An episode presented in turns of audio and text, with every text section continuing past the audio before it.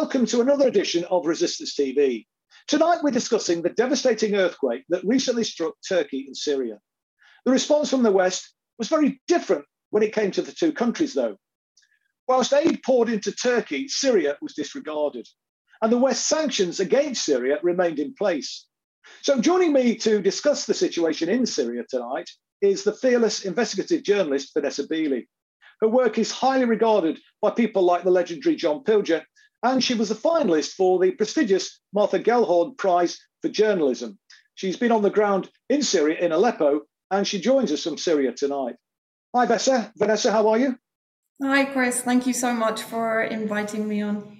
Well, it's a great privilege to, to have you on, uh, somebody of your standing and, and acumen and your detailed knowledge of the situation on the ground in Syria, I think will be invaluable. I wonder if you could maybe just start by just setting the scene for us in terms of you know the level of devastation that uh, that you've actually witnessed, uh, particularly places like you know Aleppo, where where you just uh, returned from. Well, yeah, I mean, in Aleppo, it's pretty horrific. Basically, all of northern Syria, which includes, of course, the northwestern uh, pocket, which is dominated and controlled by Al Qaeda, uh, funded by the West and their allies. But uh, even apart from that very small uh, area of territory, northwestern Syrian territory, pretty much all of Syria felt at least the first two earthquakes. The first, of course, was, I think, around 7.8. Some people said uh, even as high as 8.1. Uh, but it was a substantive uh, earthquake, which was felt even in Jordan, uh, Lebanon, here in Damascus. Uh, people felt it. The buildings were shaking. But the worst areas um, were the north of Syria, Turkey also, of course. Um, yes. But the northern uh, region of Syria, which included the coastal areas, so Latakia, Tartus, Jableh, uh, Aleppo, Hama, uh, Homs, uh, and then the northern countryside, as I describe. Yeah. I just came back from three days in Aleppo, and I have to say it was it was really heartbreaking. I mean, you know, I've been in Syria since 2016. Um, I was in Aleppo, eastern Aleppo, when it was liberated in December 2016 from the terrorist occupation.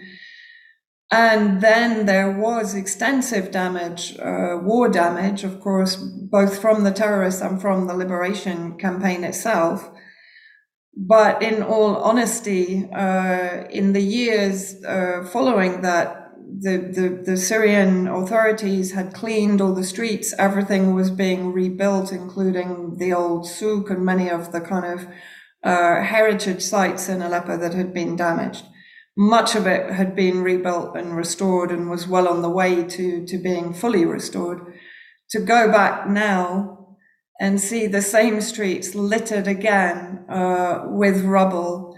And, and I think the most frightening thing for me was to hear from people that were there at the time when it happened. And of course, we have no electricity in Syria because of sanctions and also because of the US occupation of Syrian resources in the northeast. We'll come on to that later. Um, it was pitch black. So when the first earthquake hit in some areas, people fled their homes and yeah. were running in pitch darkness through very narrow streets uh, and around them the buildings were falling and killing them as they were running. Yeah. Um, so you know, entire families were wiped out in in literally two minutes of an earthquake.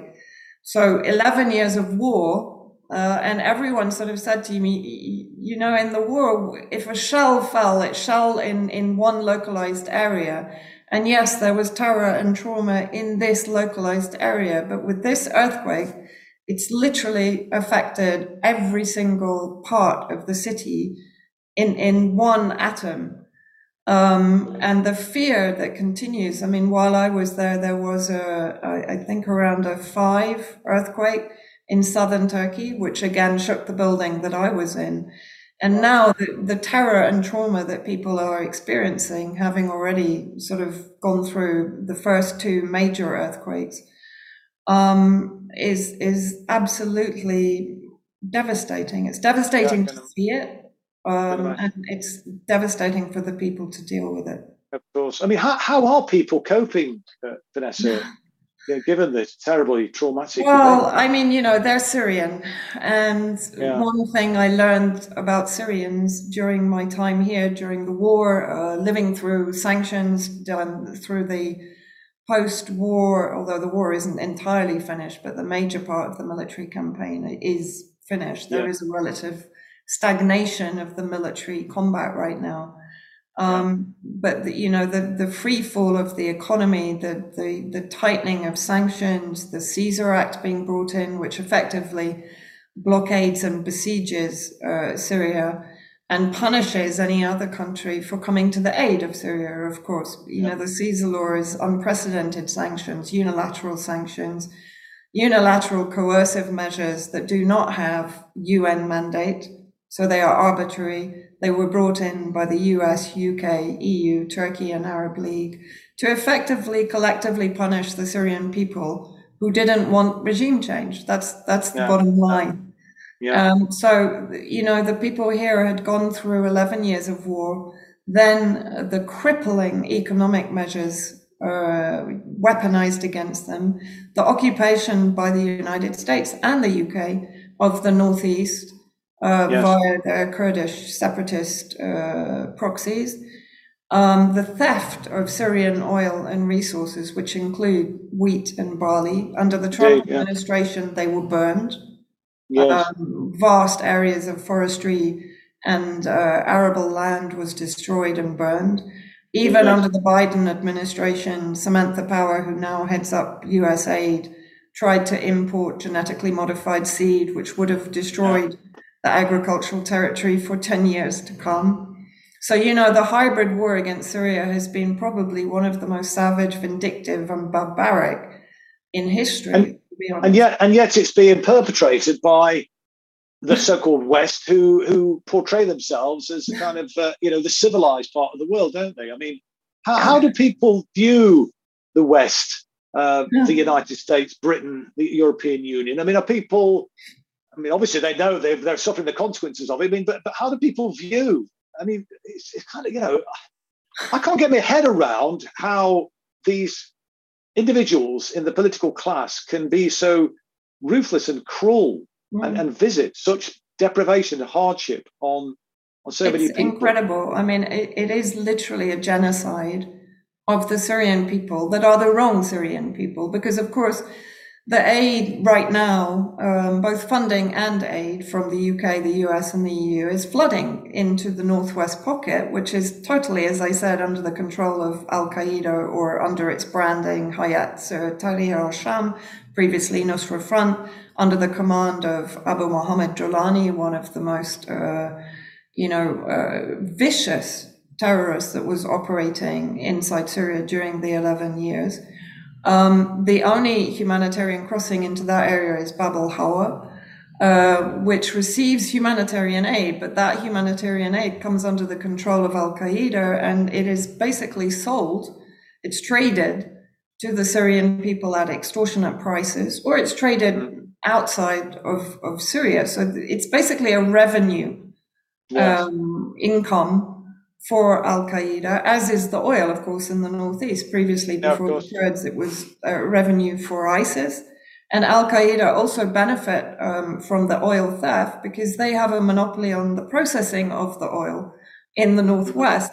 So the, the oil is stolen from the northeast, it's transported to the northwest, and Al Qaeda has a monopoly on the processing of that with their um, organization called Watad. And then, of course, they sell it back into Turkey and then to Israel. Um, and, and, this so, and this, I mean, and presumably the Western powers are, you know, tacitly allowing this to. Yeah, absolutely. To, to, of mean, course they are. I mean, they're perfectly aware of who controls. I mean, look, yeah. Ambassador Jeffries, who uh, was basically Pompeo's Mike Pompeo's point man on Syria, admitted that Al Qaeda was an asset for the U.S. Brett. McGurk has made a statement saying that the the Northwest Idlib uh, is the biggest Al Qaeda haven since 9 11. Jake Sullivan, in an email to Hillary Clinton in 2012, also said that, well, Al Qaeda is working for us uh, inside Syria. So this is, you know, this is documented. This isn't some yeah. conspiracy theorism. This is a well known no. documented fact that the West mm. is, uh, again, deploying Al Qaeda, as of course they did in Afghanistan, as they have done um, in Iraq, in Libya, and Yemen. Um, to effectively destabilize the country and, and to topple the regime that they deem not to yeah. be compliant with US and UK foreign policy. What, what do you make, uh, Vanessa, then, of, of the? Um, I refer to them as NATO stenographers. Actually, uh, I mean, your, co- your, co- your colleagues, actually, you might say, fellow fellow fellow journalists in the corporate media. I I saw uh, a, a, an item uh, the other day. I was no, I don't tend to watch the corporate media that much, if I'm honest with you. But I was in the I was in Derby Station waiting my train, and they've they got the TV on, and, and uh, they were talking about the, the situation in uh, Turkey and Syria, and they were talking about you know how Syria actually was not getting uh, aid through, but they gave the impression that this was all Assad's fault. That you know it was his, you know, he was the one that was kind of you know, as it were, you know, preventing this from from from happening, as it were. That that was the kind of impression that they gave. I mean, you know, you're a journalist. I mean, you're a proper journalist. Uh, how do you account for these characters? I mean, you know, uh, you well, must, I must... mean, you know, the, I, I've had a long term run in, particularly with the BBC and the Guardian, as you yourself have, and the Times. Yeah. And I guess my opinion now is that the media, the corporate media or the colonial media, is now nothing more than an extension of the security agencies of the governments they work for. Right. Yeah. So I consider BBC to be nothing more than an extension of MI6. And they, you know, we know from the leaked UK Foreign Office uh, documents that revealed the extent to which the media, of course, led by the BBC, basically supported and provided PR and whitewashing uh, for the armed terrorist groups inside Syria, um, all of whom pretty much in most of the areas where they operated come under the control of Al Qaeda. I mean, Nusra Front were the, were the dominant uh, faction inside Syria. And so, to, to, to be honest, I tend to see the media as just as criminally responsible for the suffering yes. of the Syrian people, that they have effectively disappeared for 11 years. I mean, as you said, they, they blame Assad for the aid not getting to Syria. Now, note the, the term they use, Syria. But in fact, Syria for them is this northwest pocket, which is controlled by Al Qaeda. The rest of Syria yes. doesn't exist for them. Doesn't exist. The rest them, of no. Syria that is being serviced by their own emergency relief uh, organizations like the real Syria Civil Defense and, and the Syrian Fire Brigades that have been crippled and decimated by sanctions and by war for 11 years, and they don't receive funding. Let me give you an indication. The White Helmets, which is effectively a CIA MI6 construct yeah. established which, which, is which is heralded as this, as this great yeah. uh, uh, civil aid organization yeah. in this country. But again, they're only operating in the northwest under the control and, and alongside Al Qaeda, and that has been their, their case throughout their history. Since 2013, um, they've received uh, millions in funding. But let me give you an idea. Their annual budget is 35 million minimum, 35 million for 3,000 volunteers. Yeah. Volunteers. They are given a salary. In the bulk of Syria, so where 80% of the population are under the protection of the Syrian government and the Syrian army, there is a real Syria civil defense and there is a real Syria fire brigade. Their annual budget for 10,000 volunteers is $50,000. So let's compare the two 35 million coming into an Al Qaeda auxiliary and 50,000 funding the emergency relief services that have been rescuing the majority of the victims of the earthquake. And when they say that Assad is responsible, let me again give you an example who has actually been preventing? Damascus has been trying since the earthquake happened to send aid through southern Idlib, which is under the Syrian yeah. army control, so through Sarakeb, through the Syrian Arab Red Crescent.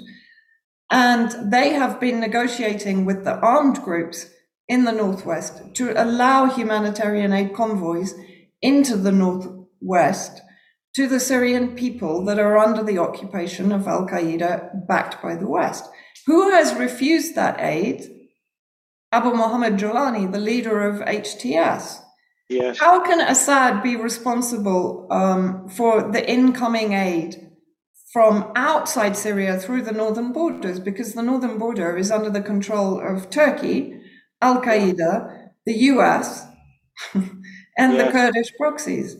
Assad doesn't have control of the northern border. No, of course not. No, no, indeed. well, I mean, as we know, that you know, they never let the truth get in the way of a good smear. No, mean, exactly. I was, I was a victim a victim of of that uh, philosophy uh, uh, myself, actually. Yeah. Uh, but I mean, you know, just talking about these journalists, um, Julian Assange, who, as we know, is languishing disgracefully in Belmarsh yeah. prison awaiting uh, extradition, actually accused journalists of the, of the type of journalists that we're talking about of actually basically, you know, party to war crime. and they're war criminals themselves because yeah. the point he makes, you know, all wars are started by uh, uh, by lies, and uh, you know the, these characters are complicit. I mean, they are the ones that sort of, you know, as it were, disseminate these these lies. Mm. Which I mean, and we're seeing this right now. Well, we're seeing it in, obviously, and I know it's well, there is a, you know, I suppose, military uh, operation still going on in, in, in, in, Syria, but you know, maybe not to the extent they were. But we're certainly seeing this kind of misinformation, this reporting, as we've just touched upon, in relation yeah. to the uh, uh, uh the earthquake and the response to it. But we're certainly seeing it in terms of what's happening in. Uh, the uh, in Ukraine at, at, the moment, but just in terms of you know the impact, though, Vanessa, in relation to the people in Syria who've been a, a victim of this terrible earthquake. I mean, how do we know what the sort of numbers of casualties we're talking about that have been affected? I mean, it's you know, it's in the thousands, and the thing is that they haven't recovered many of the bodies because. Um. And what again, about the injured? I mean, obviously the uh, it's a tragedy. Uh, clearly, you know, people are killed, but you know, survivors, people are injured. I mean, how are they being treated? I mean, given the restrictions that are being imposed upon uh, yeah, well, I mean, again, together you know, with the yeah, um, the you know the health service has been under such enormous pressure for 11 years anyway, both from the war and the terrorist occupation of hospitals, of course, and using them as military centers, ammunition centers, um, prisons, detention centers, etc. So you know they requisition the hospitals as um, combat zones, basically uh, and destroyed them in the process. And then, of course, the sanctions have, which, which, you know, the West always claims that all humanitarian sectors are excluded yeah. from the sanctions, and this is an absolute abject lie um, from the UK and the US. You know, and you've seen. I mean, that's not just. I mean, I say things like this, Vanessa, but you're saying it as somebody yeah. who's on the ground, has seen it, yeah. witnessed it. You've seen it. Well, so I mean, people, watch, people listening to this need to understand that Vanessa's there on the ground. She's yeah. telling you facts on the ground. It's it's not uh, you know yeah. people like and me sitting in my comfort. God, sorry. Western yeah. Western governments are lying to you. You know, you know, you have to assume they're lying to you. I mean, for example, the U.S. after a lot of pressure because a number of countries did come to the aid of uh, central Syria, I'll call it now um, like Armenia, Iran, uh, Russia, Algeria, uh, China. China just sent a 15 strong. I, I was just about to ask, uh, actually. I was, just about to, I was just about to ask you that, uh, uh, mm. Vanessa, in terms of um, we know the West is not providing uh, support, although there's that little area that you, that you yeah. touched upon. But I was going to ask, you know, where is aid, you know, coming from? It's interesting. I think you just mentioned Iran, which is also a country which has been sanctioned to yeah. death and is completely misreported left, right, and centre. And, exactly. my my my um, social media um, output now on Twitter has been labelled Iran state affiliated media because I present a program about Palestine on the Press TV platform. That's it. You know, that's my. I have no connection to to Iran at all. I mean, you know, and Iran. The you know the, the Press TV is is is is, a, is an Iranian uh, TV uh, company. It's a bit like the BBC, you know.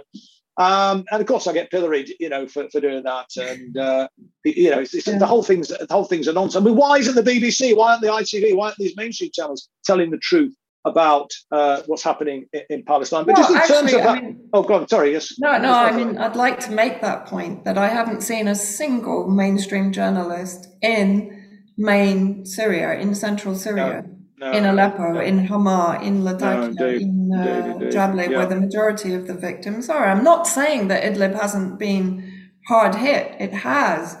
But yeah. the Syrian people there are also suffering because they are under the control of these armed groups who are not helping yes. them. They're not giving them the humanitarian aid. I mean, we know that, that basically what they're doing, they're stealing it, keeping it, then another group stealing it and taking it, you know, because they know they can make money from it, basically.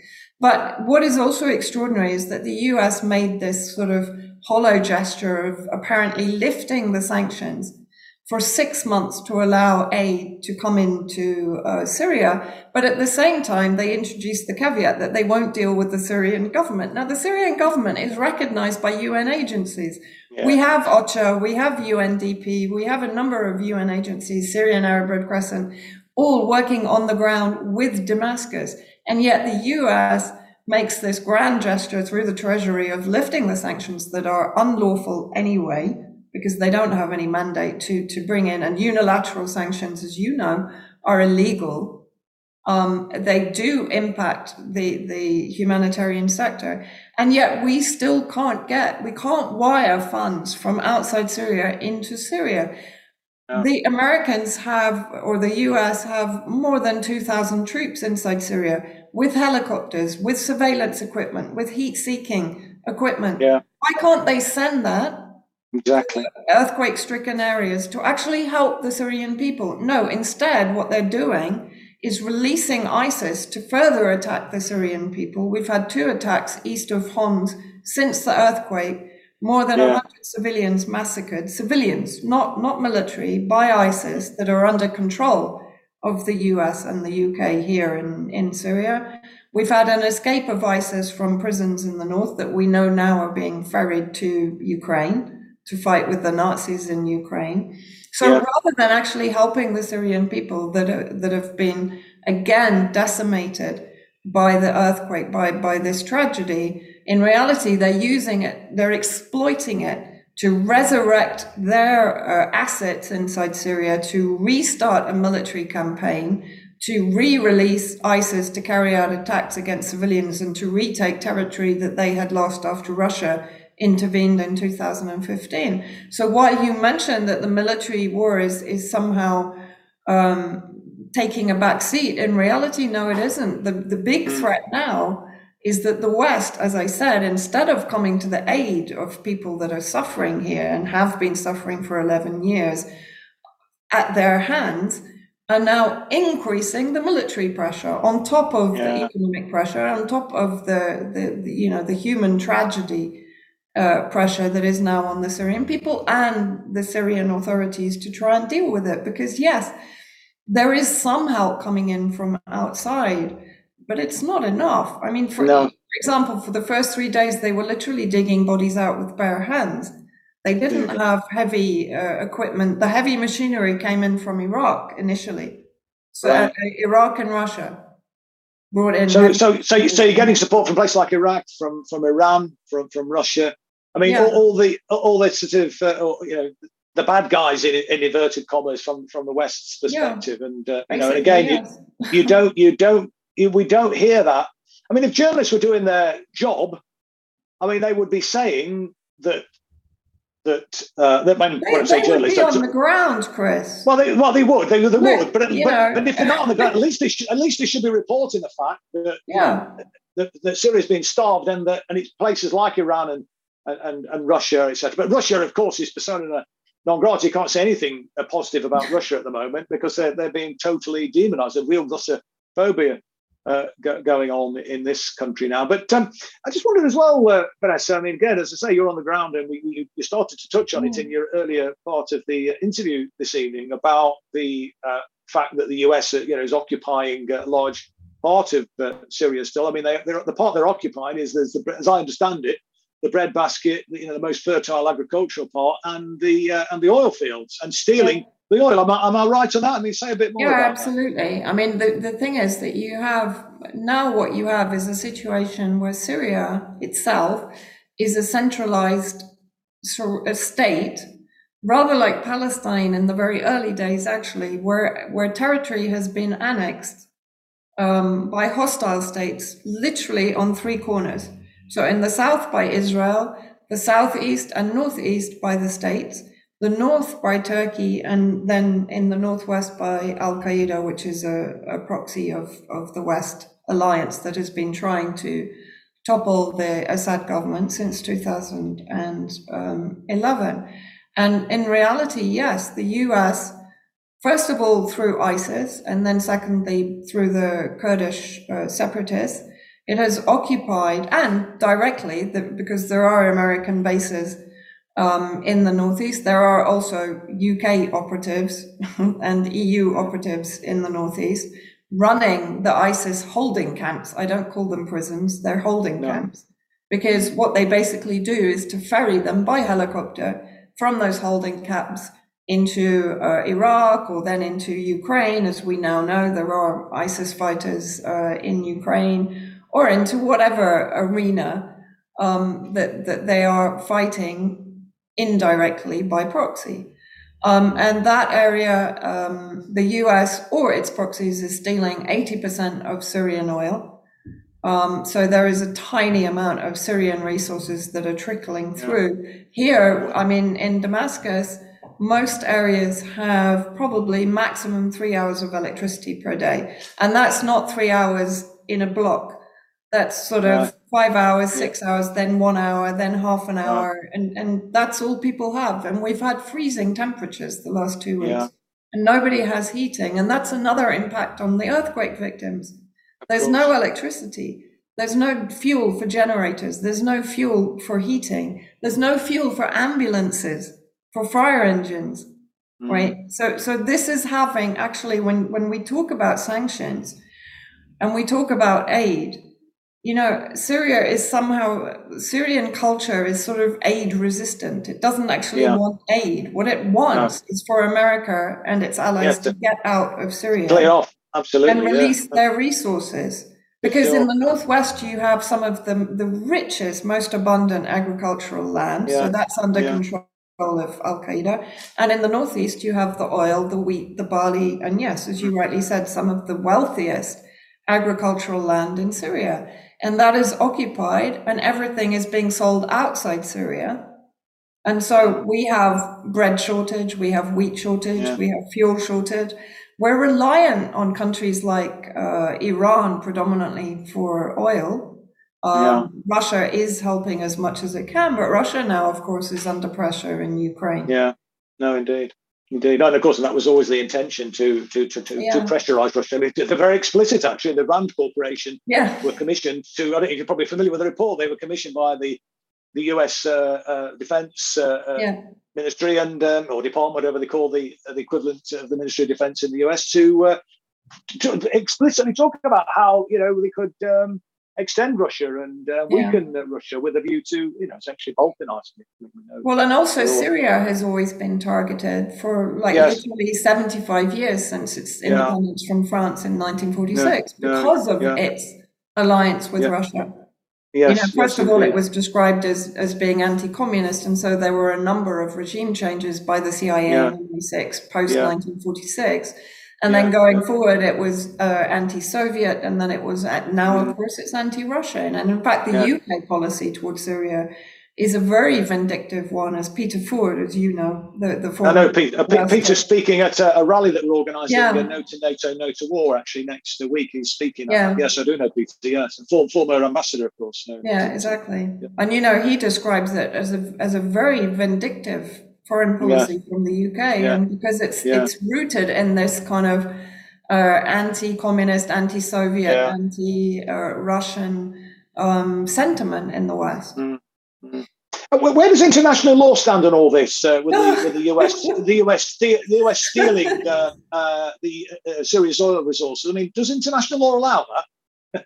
No, of course not. But you know, this is the whole thing, isn't it? We're living in an age of such yeah. global insecurity. When you look at what Israel is doing in Palestine, what America is doing globally, or the US, I should say, because obviously America is not the US.